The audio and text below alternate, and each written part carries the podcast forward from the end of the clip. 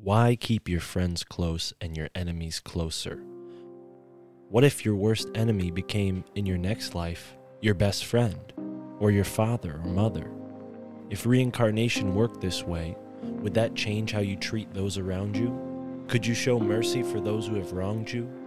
From this perspective, we see to forgive is to move forward.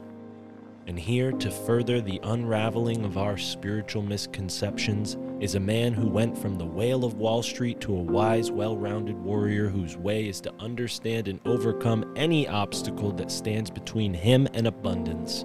The great Jason Pickard arrives here on the My Family Thinks I'm Crazy podcast with me, Mystic Mark. Thank you for tuning in and enjoy this episode with Jason Pickard.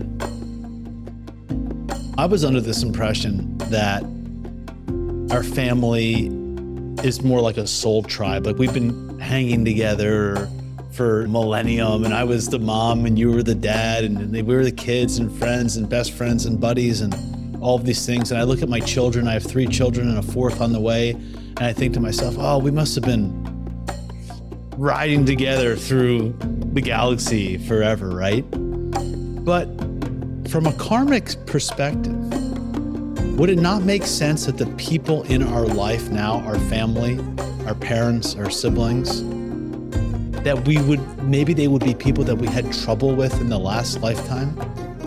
And it wasn't like, hey, you guys are just cruising along, let's just keep having fun. But if the purpose is to grow and learn and to reconcile our past, would not an enemy of the past life be likely to be born into our family now so that we have to come face to face with this and actually grow and reconcile maybe a past hurt or a past disagreement.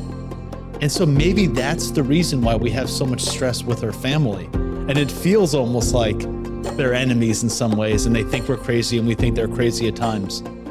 Because maybe it's this past remnant of literally being on the opposite side of something and we're still kind of remembering the tail end of that. And our journey here is to work through that, to work through that difficulty despite that, so that we can reconcile that and progress.